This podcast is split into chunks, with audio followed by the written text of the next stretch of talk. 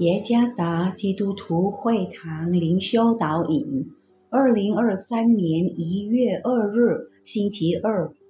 主内弟兄姐妹们平安。今天的灵修导引，我们要借着圣经但以理书第3章28到29节来思想今天的主题：上帝手中的器皿。作者谢感恩传道。但以理书第3章28到29节，尼布甲尼撒说：沙德拉、米沙、亚伯尼哥的神是应当称颂的，他差遣使者救护倚靠他的仆人，他们不遵王命，舍去己身，在他们神以外不肯侍奉敬拜别神。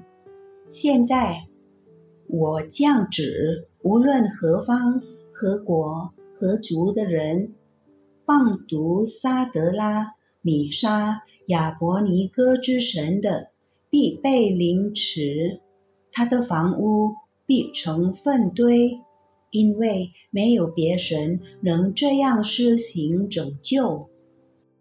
尼布甲尼撒是第一个成功征服耶路撒冷的国王。耶路撒冷是扫罗王时代以色列建国以来最难征服的城市。在巴比伦人看来，对耶路撒冷的胜利不仅是政治上的胜利，更是巴比伦众神对上帝的胜利。这就是为什么尼布甲尼撒掠夺了上帝殿中的所有器皿，但不是为自己所用，而是把它放在他神的殿中。在尼布甲尼撒眼中，被带到巴比伦的耶路撒冷剩余的居民，只是将成为奴隶的战俘。除了国王的仁慈之外，没有任何法律可以保护他们。他们的名字被按照巴比伦常见的名字更改了。他们被迫遵循巴比伦文化，甚至被迫向尼布甲尼撒雕像下跪。哈拿尼雅、米沙利和亚撒利雅被发现违反了国王的命令，他们不肯向雕像下拜，因为他们坚守着效忠上帝的誓言，就是指向上帝下跪和敬拜。这导致他们被捕，并被带到国王面前。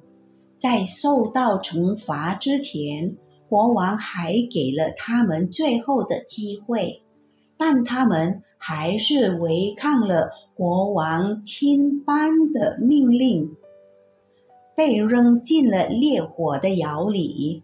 神不会抛弃那些忠于他的人。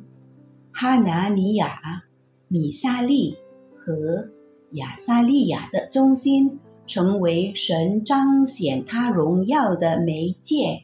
奇迹发生了，但炽热的窑却无法将它们烧焦。结果，这成为在巴比伦国王和所有官员面前上帝无所不能的宣传。而意想不到的事情发生了，自视为神的尼布甲尼撒惊呼：耶和华是应当称颂的。不仅如此，他还说，没有其他神能以这种方式拯救。哈拿尼雅、米沙利、亚撒利雅并没有在巴比伦传道，也没有在那里赞美敬拜神，但他们对神的忠心使尼布甲尼撒敬畏忏惊的赞美神。那我们呢？世人在我们的生活中看到了什么？是否我们信仰的忠诚已经在世界上体现出来。作为神的选民，我们的生命是神有时用来彰显他荣耀的器皿。对神保持忠诚的信心，为此你就会荣耀他。主耶稣赐福。